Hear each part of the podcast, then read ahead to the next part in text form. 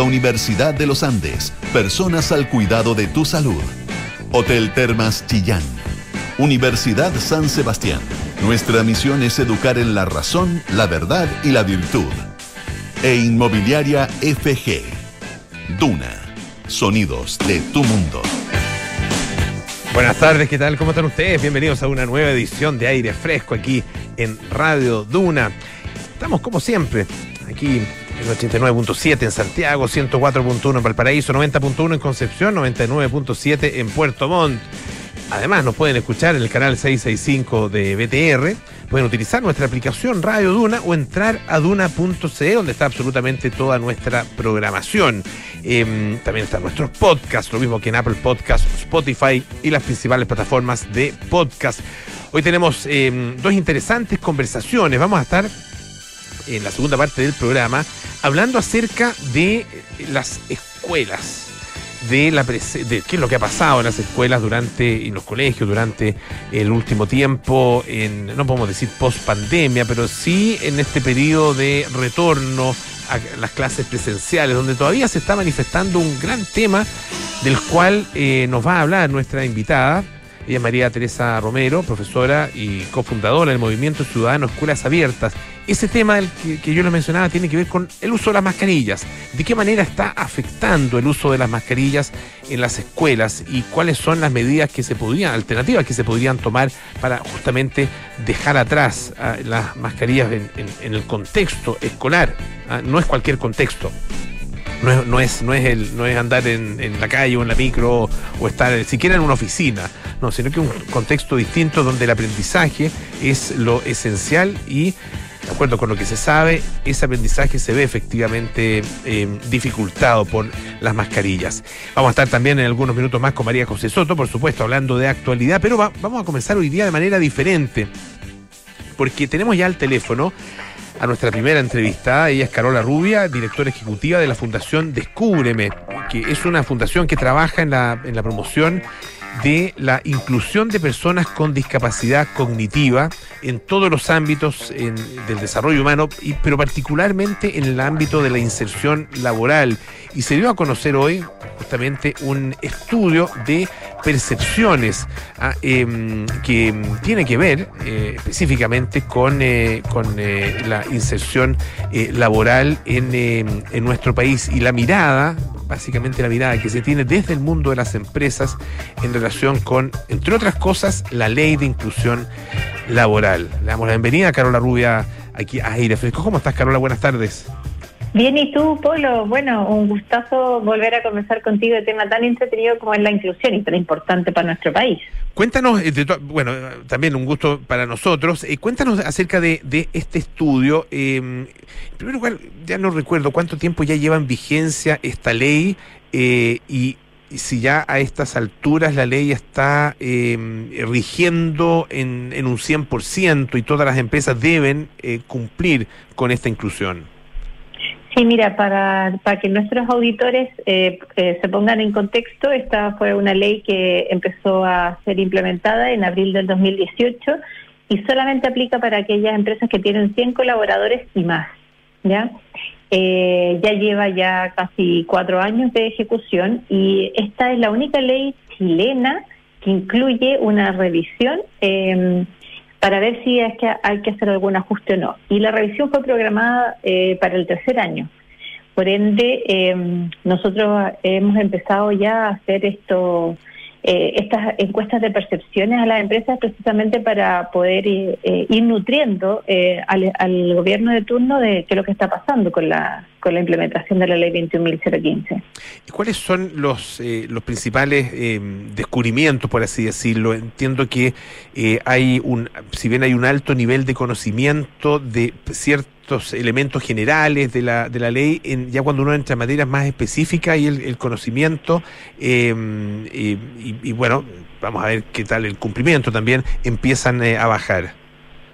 Mira, hago la observación que esta encuesta de percepciones que nosotros venimos haciendo ya en su octava versión, eh, la hacemos solamente con aquellas empresas que han trabajado con nosotros, con Descubre. Nosotros tenemos más de 600 empresas que eh, han por alguna otra razón han querido tomar el desafío de la inclusión. Esta esta encuesta fue respondida por 112. Ajá. Mm. Ay, perdón, en, ese sentido una especie de sesgo, pero más bien positivo hacia, hacia, hacia la temática, ¿no es cierto? Hacia la inclusión.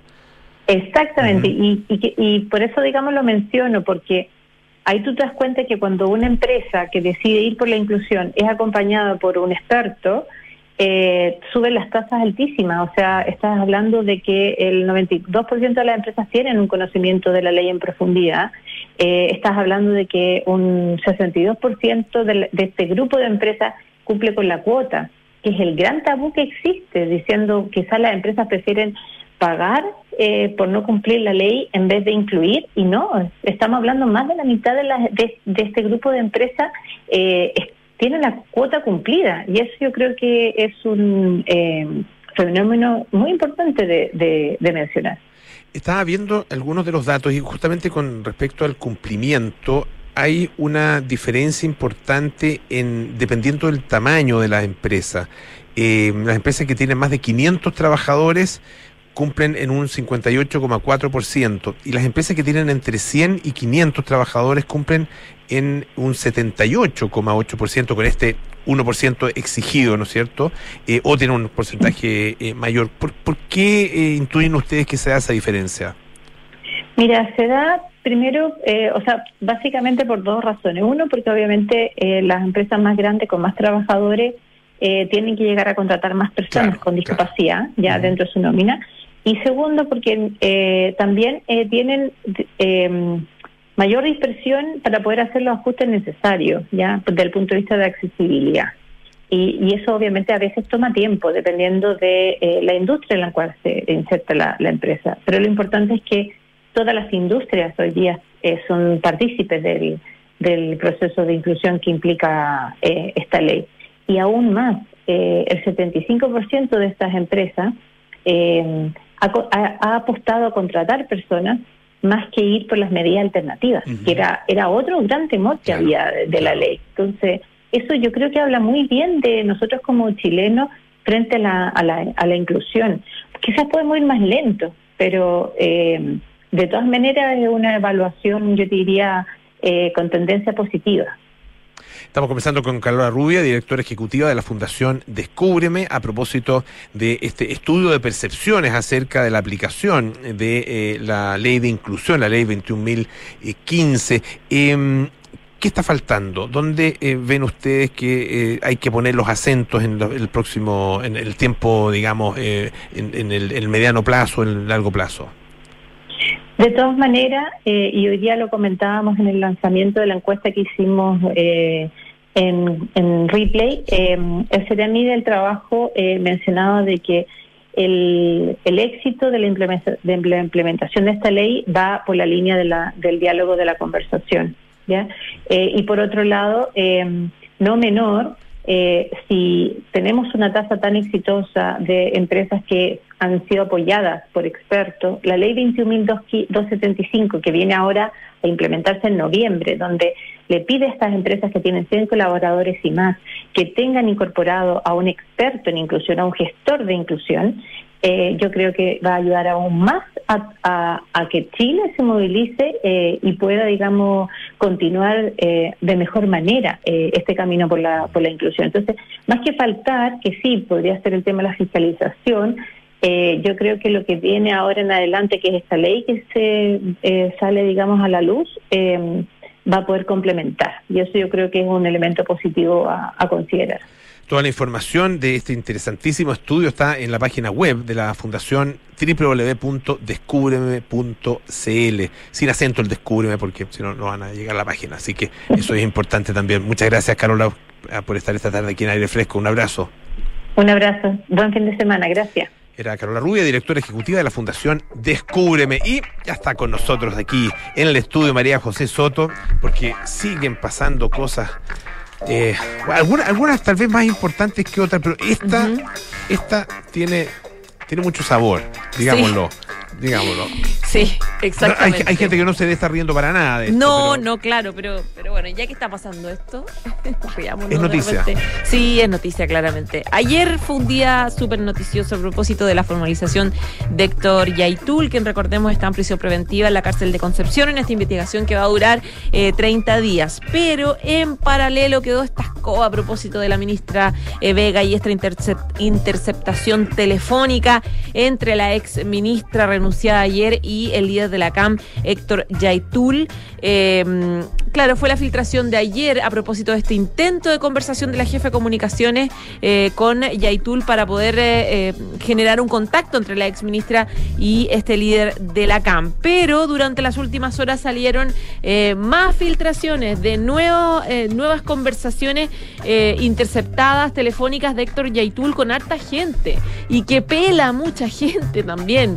O sea, conversaciones con amigos cercanos que de repente uno se pregunta, pero era como yo creo que ese señor sabía que, obviamente sabía que estaba con interceptación telefónica. Que, que lo tenían pinchado. lo tenían mm. pinchado. Bueno, el tema es que eh, habló de, Le importaba poco, parece. yo creo que le mm. importaba, le importaba poco. Ahora, claro, la información que da, hay algunas que, que, sirven y que la fiscalía está usando para la investigación, y la verdad es que, pero la mayoría son, no, quedan más que pelambre, y que por lo tanto también una interpretación política que uno puede hacer, por ejemplo, de lo que piensa el presidente Gabriel Boric. Mm lo peló harto, mm. lo ninguneó harto. Y lo trató muy mal, y con un lenguaje además muy, muy ofensivo. Mientras Boric en esa época decía que había que conversar con todas las partes, incluida la CAM, incluida la CAM, eh, el 23, es una conversación que se filtró también a través de este informe de la PDI, eh, el 23 de diciembre cuando eh, Boris ya había ganado, cuatro días después del triunfo, o sea, estaba fresquito, digamos, el eh, ganador. Y en este, em, en este, en este informe de la, de la PDI eh, se, em, se revela una conversación de Héctor Yactul con su amigo Jorge Padilla, que hoy día consignaba y describía muy bien em, la tercera PM y bueno, acá en este relato yo voy a ir como cortando algunas cosas porque hay harto garabato, harto garabato, harto garabato, insulto. Y tampoco no quiero ser el desfile, digamos, de, de, grosería y ordinaria. Toda la razón. Sí, vamos a evitar alguna, cortar algunas cosas, pero yo creo que ustedes van a entender la, idea. Dice él, eh, eh, a, propósito del tema, eh, el amigo. Padilla dice, yo fui a votar por el Boric, no iba a dejar que salga el otro, a propósito de José Antonio Cas, que era el otro, aunque Yautul refutó que es mejor el otro, dice, en referencia al Cas, el ex candidato republicano. eso es muy elocuente, ¿ah? Sí, es muy elocuente. Dice, eh, bueno, para ti y para allá, agregó Padilla, a lo que Yaitul respondió, acá nosotros tenemos miles de personas como Cas. No dijo personas, eh, como gallos como Cas. Peores que Cas, dice. Eh, me muero de la risa, ojo que yo estoy filtrando, pero ustedes vayan entendiendo. Me muero de la risa de Cas. Eh, oye, si nosotros vivimos la, la dictadura militar, catalogando a, em, a este líder de republicano como un pelele, si este gallo es un pelele, o sea, a mí no me asusta, me da lo mismo, yo voto por él, en el fondo. Esa era su... Esa era su, su, su, idea. Después se refirió en muy duros términos, como yo les decía, al presidente Gabriel Boric. Este gallo guatón, ya saben lo que sigue, eh, de Boric. Este gallo sí que le tengo mala, dice, porque va a ser un convertido, dijo en la misma conversación con su amigo Padilla, añadiendo que el presidente se va a vender, dice, ya se vendió ese gallo, eh, aparte de ser socialdemócrata y jurarse medio Che Guevara, ahora va a andar con los grupos económicos, ahora va a gobernar igual. Acuérdate que ese gallo en el contexto eh, em, de ese gobierno me va a matar a mí, acuérdate que me va a matar a mí, dice. Por otro lado, también pela muy duramente, habla muy mal de la Convención Constitucional. Dice que los miembros de la Convención Constitucional eh, los catalogó como una sanganá de bandidos. No, de vendidos, perdón. De vendidos. Dijo que era una sanganá de vendidos. Y vendidos, uh, mm. por lo tanto, con harto insulto. Igual que la expresidenta del órgano constituyente, Elisa Loncón, que también dice lo mismo, que es una, una zángana vendida. Eh, dice, yo soy de una sola línea, yo soy revolucionario, eh, yo me gano la plata, recibo amigos, el resto, compadre, jamás he hecho nada también filtro, a nadie, nunca me ha arrodillado, dice Yautul, y confesó además que si yo tengo monedas, y ojo con esta frase porque esta es la que la fiscalía está apuntando, si yo tengo monedas para los fierros y para los tiros, aquí yo me hago cargo de todo nomás Para los fierros y para los tiros todo el rato yo soy maldito hasta el final, dice. Bueno, según la PDI, esta este, este, concepto de fierros y tiros es muy relevante porque eh, fierros y tiros obviamente es una jerga delictual para referirse a, pistola, digamos, armas, de fuego, a municiones, mm. claro. Entonces, eso sí es una, es una línea investigativa en este relato que puede servir. También habló sobre una conversación, tuvo una, se filtró, digamos, una conversación con una mujer identificada como Carolina Manqueo donde quedaba clara su relación, su mala relación con eh, Pablo Toño Marchant, que recordemos él murió en medio de un enfrentamiento. Eh, es, ex integrante de la CAM y lo pela harto, lo dice, no voy a leerlo todo, pero dice que es un loco de remate, que es un loco de atar que hay que expulsarlo de la CAM porque no es de fiar, porque se vuelve loco, etcétera, etcétera. Em, claro, y, lo más duro, sin duda, de este relato que hace Héctor Yaitule que se filtró es su muy mala imagen del presidente Gabriel Boric eh, y, de, y de la Convención Constitucional y en general del proceso del gobierno nuevo que, que partía. Más allá de mm, los insultos, eh, más allá del lenguaje y de, los elementos que pueden resultar, no sé, anecdóticos, eh, hay, hay cosas de fondo. ¿ah? lo, que tú decías, una, una autoincriminación ¿ah? que no es suficiente, por supuesto. ¿ah? El, eso de eh, a, confesión de parte, relevo de prueba, no, no es correcto desde el punto de vista jurídico, porque eh, la confesión no basta eh, para, para eh, que, se pueda, ¿no es cierto?, condenar a una persona. Tiene que haber otros elementos de prueba. Ah, de hecho, hay muchos crímenes en los cuales aparecen aparecen tipos con algunos problemas mentales, digamos, y que se atribuyen haber cometido esos, crímenes, y eso obviamente no basta. Pero bueno, aparte de eso está la, posición política que, que, tiene Yaitul y que, lo, y que lo la deja absolutamente clara en relación con la mirada que tiene hacia el gobierno actual y hacia las propias conveniencias de eh, su de, su ideario ¿ah? eh, y que es o sea que él diga prefiero a Kass que a Boric es muy, muy expresivo, digamos, muy claro en relación con cuáles son sus intenciones, que son bélicas. Y, no querer dialogar, digamos. No, y no querer dialogar. ningún color político, no, no importa ni Piñera, ni Kass, ni, ni Boric. O sea, prefiero, prefiero tener a alguien que me va a enfrentar de manera directa para yo enfrentarlo de manera directa también por las armas. A quien no temo porque yo ya enfrenté a Pinochet en el fondo. Esa es su esa su lectura. Sí, y ahora lo otro también eh, que me llama la atención es eh, cómo deja como el desnudo esta mirada y esta postura política como medio inocente que tenía el gobierno al principio, mm, eh, desde partiendo por la visita de Mucuicuy, siguiendo por la ministra y el llamado telefónico que hizo, de que ellos pensaban que podían tener una cercanía directa, como que no una preparación previa, porque este gallo demuestra que no. Este señor demuestra que no, que, no, no, quería nada. Absolutamente, como diría el profesor Artés. Eso. María José Soto, muchas gracias. ¿ah? Oye, buen fin de semana. Para ti también, pues, que lo pases bien. Me imagino que tienes ahí algunas cosillas preparadas. Se vienen cositas. Se vienen cositas. David Bowie, Blue Jeans. Blue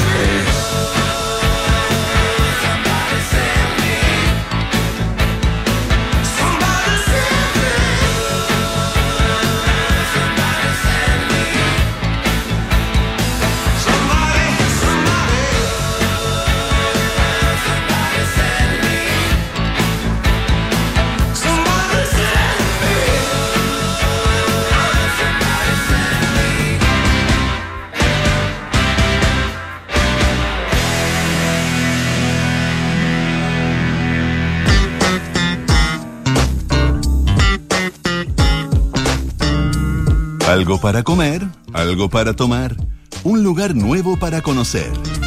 ¿Y qué tal si salimos? Con Enrique Llávar en aire fresco. La sección que todos ustedes, tal como nosotros, esperan semana a semana. Hay que esperar el lunes, martes, miércoles, jueves, pero el viernes ya llega. ¿Y qué tal si salimos con nuestro Enrique Llava? Quique, ¿cómo estás? ¿Qué Muy tal? bien, ¿y tú, Polo? Bien, también. Aquí muy ansioso de saber. eh, te, te- te- seguí una de tus recomendaciones y ¿Sí? no falló para nada. Al Qué contrario, muy, muy buena experiencia. Qué bueno, porque Bo- decepcionar Boca cielo. Boca cielo, Boca fui. cielo, sí. Sí, Buenísimo. Muy buena, muy buena experiencia. Sí, el, el podcast está.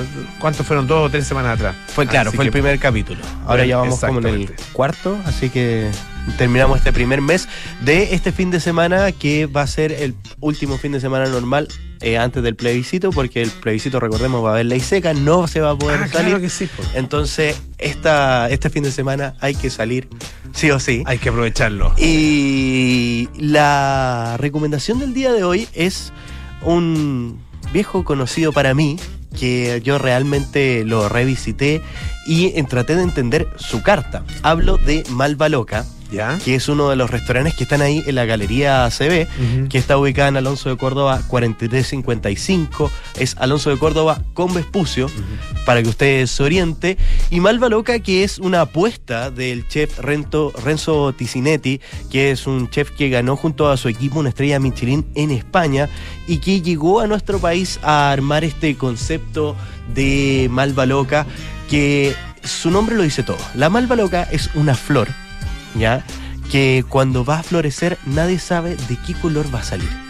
Eh, mira qué bonito. Y eso es lo mismo que pasa en este restaurante que tiene una barra impresionante que corona el espacio ahí eh, en la mitad del restaurante. Tiene unas cortinas que van eh, adornándolo todo en el espacio interior que tiene este restaurante, una arquitectura, hay un CNC en el techo como que parecen unas mandalas como una forma de un panal de abejas que realmente todo te llama a dejarse llevar y a disfrutar. Incluso uno puede ir caminando y recorriendo distintas partes de este restaurante y hay varios mensajes que te invitan a pecar. Porque de A qué se- pecar. a pecar. Ah, mira, ¿De ya. qué se trata Malva Loca? Es de comer, pasarlo bien y sobre todo tomar muy bien. Ya. Cualquier persona que haya ido a, a Malva Loca destaca, bueno, su gastronomía es increíble, pero uno de sus puntos fuertes es la coctelería. Son 32 tragos que preparó el chef Renzo Ticinetti, que se sometió al ejercicio él de un hombre de cocina, un fanático de la cocina, a crear coctelería. Y que él dice no entendía mucho del tema hasta que empezó a, a jugar con el jefe de barra de, de este restaurante a hacer tragos.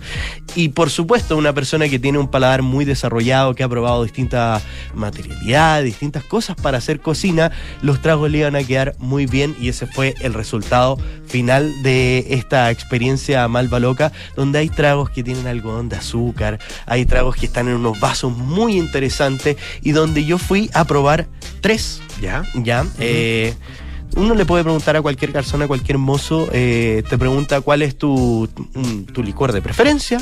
Yo le conté que um, yo tenía una fijación especial con el Campari y el Gin. Y, eh, y Somos me dos. fueron recomendando distintas cosas.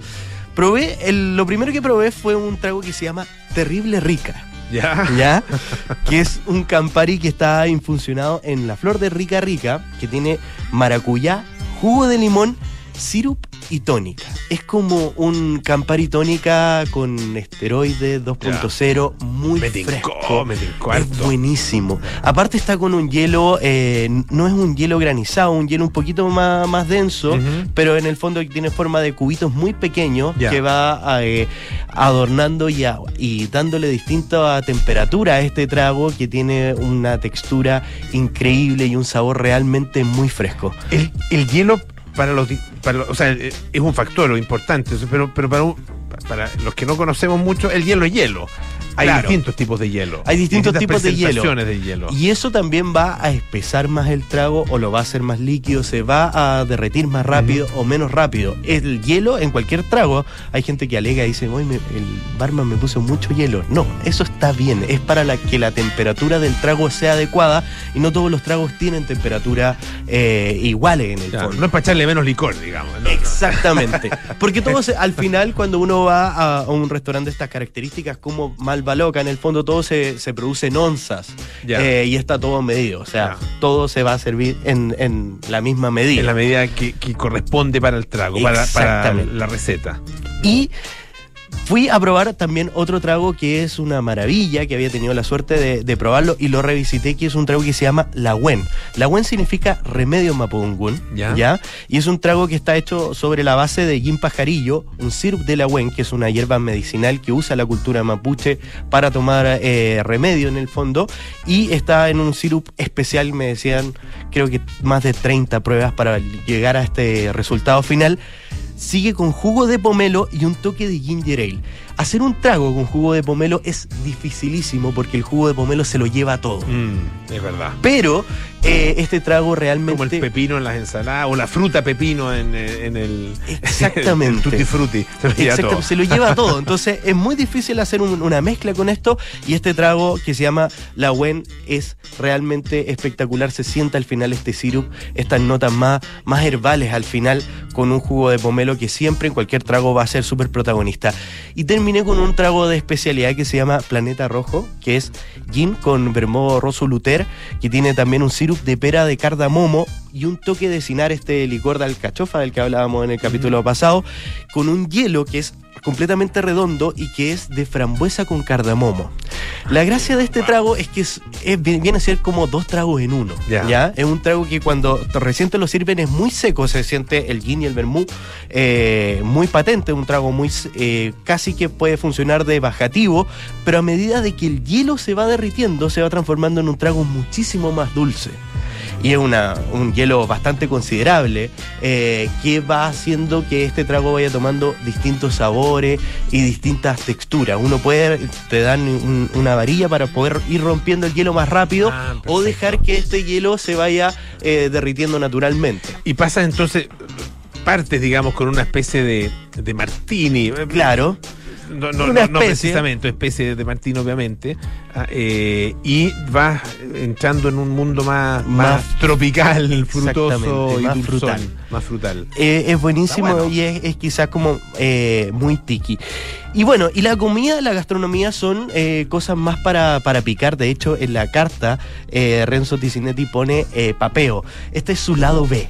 Él, él es un chef que es muy técnico, que está acostumbrado al- a la alta cocina y que me decía tuve que hacer un ejercicio bastante teatral de poder hacer y armar algo que quizás yo no haría nunca. Y eso fue lo que hizo, me, me dijo, yo soy un aficionado al teatro, hice durante muchos años teatro, entonces para mí ese ejercicio fue muy interesante de hacer este restaurante, me decía, con toques chillones, con cosas que te invitaran a jugar un poco. Y eso es lo que propone Malva Loca con su oferta culinaria. Probé el tártaro de res, que es un clásico de Malva Loca, uno de los platos que forman parte de la carta original de este restaurante, que es un tártaro de res que está trufado con una mostaza verde que tiene un sabor increíble, un nabo encurtido, ligeros toques de mango, son mangos que están cortados como en cuadraditos y chips de papa nativa que se acompañan con una tostada que viene con una mantequilla cítrica, que la mezcla de todo realmente es un plato muy equilibrado, la mostaza eh, hace que salte hacia arriba, pero también la mantequilla produce un efecto rela- relajante y en general todos los platos están dispuestos de esa manera. También probé un hummus con zanahoria que es una mezcla perfecta porque respeta todos los sabores de todas las cosas que están ahí y eh, las zanahorias son de una huerta nativa que está en Casablanca, donde hay un poco de, de frutos secos, aceite de oliva. Es un plato bien sencillo en cuanto a la preparación, pero todos los sabores son muy ricos, muy frescos y muy fieles a, Mira, buena idea el tema. Hay, hay que encontrar el punto, eso sí. Exacto, Claro. porque también Sí. el, el hummus tiene la, la- la particularidad de que se puede llevar todo Sí. por delante, Sí. pero acá se respeta cada uno de los todo el sabores. ajo. Exactamente. Eh, pero después, después un siumai de pato, que para que ustedes lo entiendan es como una yosa, que es una masa que tiene un relleno de pato, también con esta mostaza verde, una cebolla merbú, que está salteada con yema trufada y un picado de pistachos. Es buenísimo también ese, ese plato. Y una especialidad que son las empanadas de chupe de jaiba, que es una empanada que se hace en una masa de sopa y pilla y está relleno con un chupe de jaiba. Bien. Bien, muy, Bien, suena muy todo bien. bien. Y eso son, son eh, cantidades como para, para, para picar, y para compartir. compartir. Perfecto. Hay platos de fondo, pero la invitación que hace Malva Loca es ir a compartir, ir a probar trago, ir a, ir a papear, ir a comer.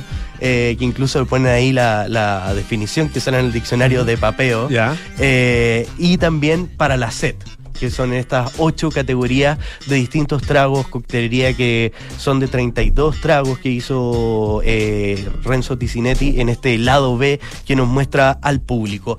Y otra de las cosas fuertes son los baos, estos panes de al vapor que él trata de hacer una- un rescate bien chileno. Hizo un bao luco, que es un bao que tiene carne de vacuno, que está papecho, que está cocinado a baja temperatura, con un queso que es maravilloso porque viste muy bien, es decir, queda el queso arriba del bao y un chimichurri que le da toda esa picardía final que necesita cualquier plato de estas características. Y para finalizar, y nos vamos con algo muy dulce, voy a destacar un postre que es muy entretenido de ver, que te, invita mucho a jugar, que es el mango nitro que es una crema de mango en nitrógeno líquido que tiene un bizcocho de limón con aceite de oliva, mascarpone y sopa de maracuyá con té verde. Mira. Todo esto llega el, el garzón Ya. con nitrógeno, Ajá.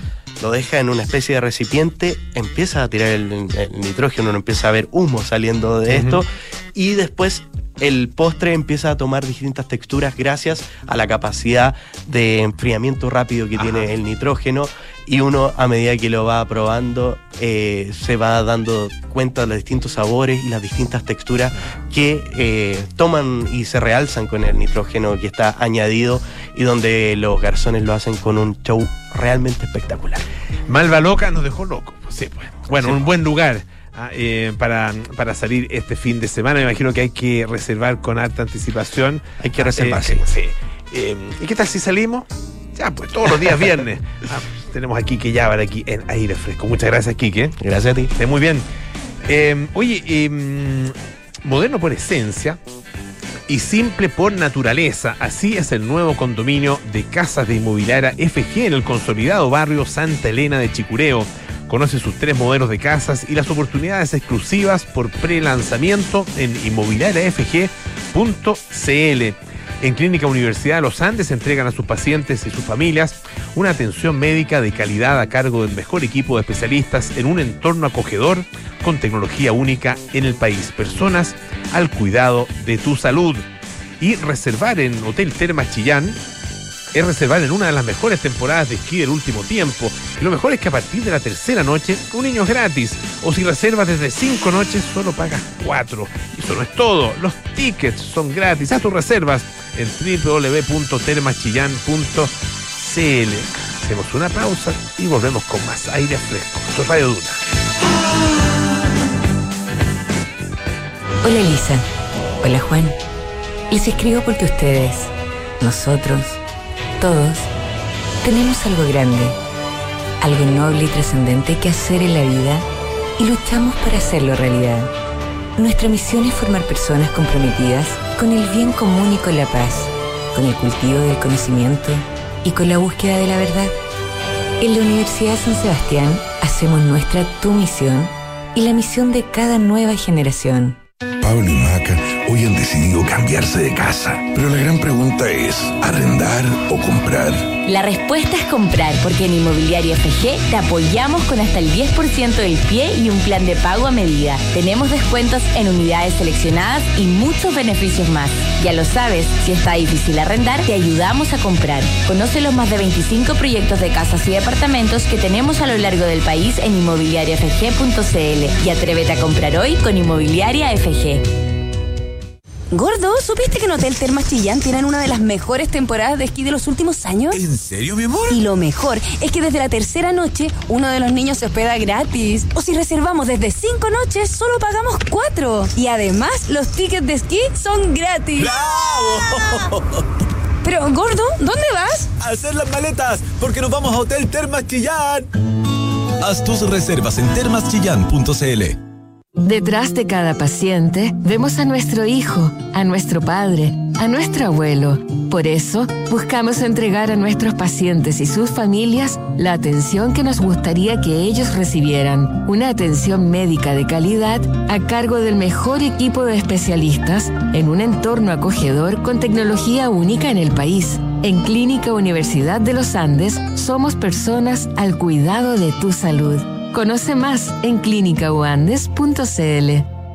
Te felicito, pensar que después de tanto esfuerzo por fin va a abrir tu propio local. Uf, sí, se hizo esperar ¿eh? y al fin llegó el momento. En un ratito más vienen de Verisur a instalar la alarma mientras aprovecho de terminar unos últimos detalles. Ah, Verisur, la alarma cero visión. Sí, la misma que puse en mi casa. No se demora nada en instalarla. Los llamé hace un rato y hoy mismo dejan mi negocio protegido. Protege tu negocio con la alarma cero visión de Verisur, capaz de actuar antes que lleguen las fuerzas de seguridad. Calcula online en verisur.cl o llama al 600 385 0003. Activa Verisur. Activa tu tranquilidad.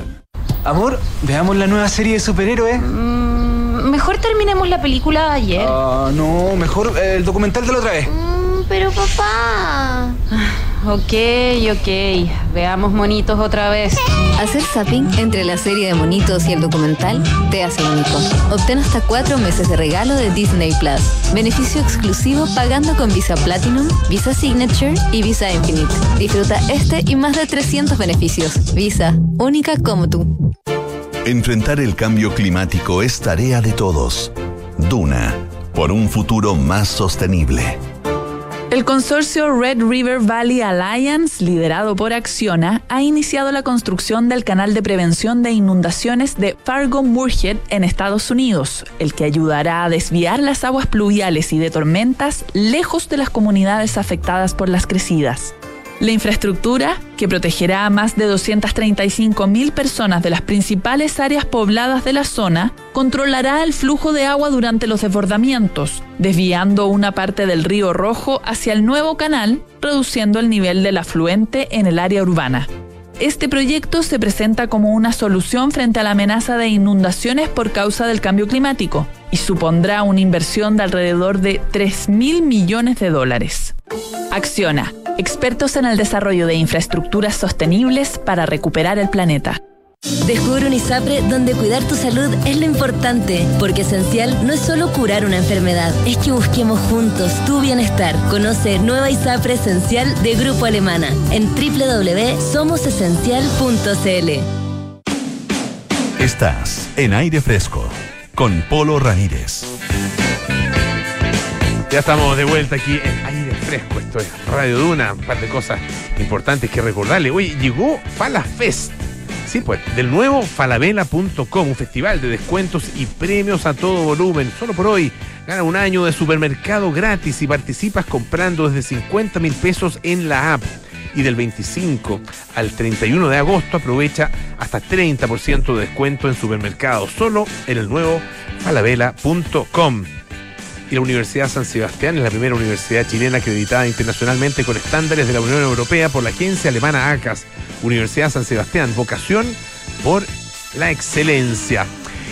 Eh, hace un poquito más de un año, eh, tipo abril del año 2021, estuvimos hablando eh, en ese minuto de, de, los colegios, de las escuelas y de la necesidad de abrirlas, de volver a la presencialidad. De hecho, se hablaba ya de una emergencia educativa en todo Chile. Eh, estuvimos en esa oportunidad conversando eh, con eh, Lucía Butazzoni, que, que la fundadora del movimiento Escuelas Abiertas. Y hoy vamos a conversar también con una representante de esta organización, cofundadora del Movimiento Ciudadano Escuelas Abiertas, María Teresa Romero. Muchas gracias por estar con nosotros, profesora y también en esta materia activista. ¿Cómo estás, María Teresa? Bienvenida. Hola, Polo, muchas gracias, muchas gracias por la invitación. Bueno, las escuelas se abrieron, ¿no es cierto? Eh, hemos vuelto a la presencialidad. Eh, nos dimos cuenta de muchas cosas que habían, eh, de la manera como eh, la falta de presencialidad, como esta, esta ausencia de los niños de los colegios eh, había tenido impactos en, eh, lo, eh, en, en la, en la enseñanza misma, el aprendizaje, digamos, en lo cognitivo, el comportamiento, ah, en las relaciones, etcétera. Ah, ¿Cómo, cómo han visto el, el, el fenómeno, el proceso eh, y en qué etapa estamos ahora? Ah, Porque ustedes siguen, siguen pidiendo cosas importantes. Así es. Bueno, el año pasado estuvimos eh, todo el tiempo activistas, ¿cierto? Eh, para que nos escucharan de eh, el terremoto educacional que se, que se está viviendo y que ya se está evidenciando. Luego del 2020 cerrado, 40.000 niños desertaron ese año. Imagínate la cantidad de niños que están fuera del sistema escolar ya con el 2021 también cerrado. Una vez que se dio el vamos, muchos eh, colegios y sostenedores, así todo, no quisieron abrir. Eh, ahí también se juntó un poco con colores políticos, con acusaciones constitucionales, así que eh, todo mezclado. Y nosotros estuvimos ¿Verdad que- siempre... claro, ¿verdad que al, al ministro Sí. Figueroa, ¿no es cierto?, lo acusaron justamente por, Por querer abrir los querer colegios. abrir los colegios. Así es, tal cual. Sí. Así que bueno, ahí eh, nosotros seguimos impulsando de la gravedad que era que los niños no tuvieran eh, su- sus clases presenciales. Yo además profesora haciendo clases online, profesora inglés, eh, muy complejo yo no poder conectarme con mis niños realmente, tener ese vínculo profesor-alumno.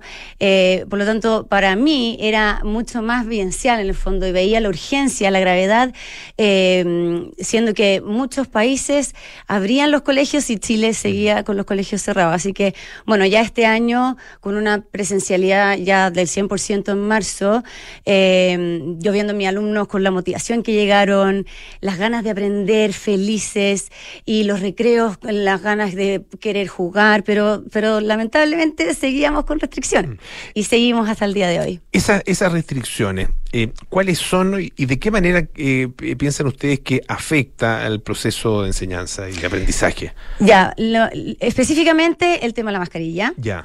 Eh, lamentablemente es una restricción que le impide a los niños avanzar, sobre todo eh, en el tema de aprendizaje, en el proceso de lectoescritura. Por ejemplo, yo tengo niños de primero básico que no tuvieron un, pra- un proceso de apresto en pre-kinder en kinder, en el que tienen que ver la modulación de la profesora para poder relacionar el, el- el símbolo, la letra con la modulación. Eso no lo tuvieron. Nunca había tenido tantos niños con problemas de, eh, de modulación fonodiológicamente hablando. Em, eso por un lado, y además que el proceso de lectoescritura es la base para todo el resto de la asignatura. Por otro lado, todo lo que les afecta en su motivación dentro de la sala de clase. Tengo niños tímidos que se, eh, y los casos que nos llegan también por las redes de testimonios tristes en el fondo de niños tímidos que se esconden detrás de la mascarilla. Yo como profesora tengo que acercarme a los niños que les cuesta participar y que no tienen una voz muy, muy alta y que tengo que acercarme a cada uno para poder escucharles bien porque se les cuesta también. Eh, en los recreos, por ejemplo, también hay, colegios que no han levantado la restricción de las mascarillas en los recreos y en educación física. Les cuesta encontrarse, aunque no lo crean, les cuesta encontrarse y reencontrarse con sus compañeros porque se confunden, son chiquititos. Eh, y eh, todo eso les genera más estrés, les genera más estrés para poder estar bien, les impide eh, poder tener una buena relación con sus pares, les impide poder tener un buen vínculo con el profesor, enco- tener ese vínculo profesor-alumno que les ayuda también poder eh, tener una buena una convivencia, en el fondo, una sana convivencia, que es lo que necesitamos en el fondo con lo difícil que fue el inicio escolar este año, con todos los problemas que, hemos- que se han visto.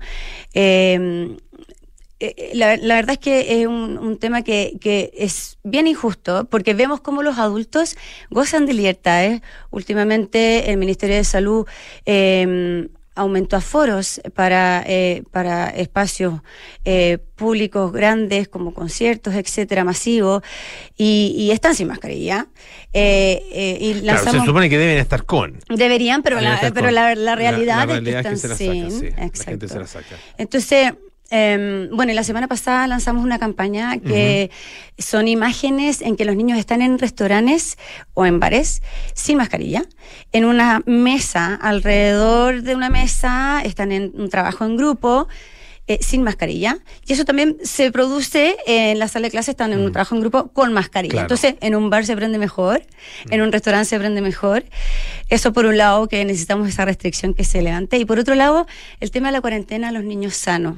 Eso es una realidad que solo sigue existiendo en la etapa escolar. Eh, en preescolar y eh, de básica hacia adelante. Todo lo que han retrocedido los niños en su proceso de enseñanza-aprendizaje, las brechas que cómo han aumentado, necesitamos recuperar aprendizaje, necesitamos que los niños eh, de, de partida se nivelen y puedan tener un, un correcto proceso de enseñanza-aprendizaje y esto lo impide. Estamos conversando, les recuerdo, con María Teresa Romero, profesora, cofundadora del Movimiento Ciudadano Escuelas Abiertas. ¿Qué acceso y qué posibilidad de plantear sus argumentos han tenido ustedes frente a la autoridad?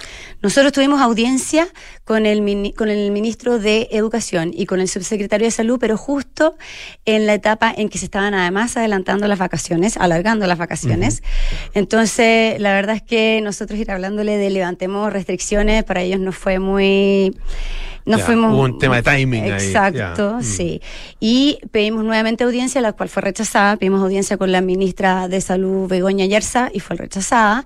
Y, y ayer el subsecretario de Salud, Cristóbal Cuadrado, eh, dio declaraciones de que estamos en una nueva etapa de la pandemia, pero con las mismas eh, restricciones, con los mismos protocolos en niños que el 2020. Entonces, estamos en una nueva etapa realmente.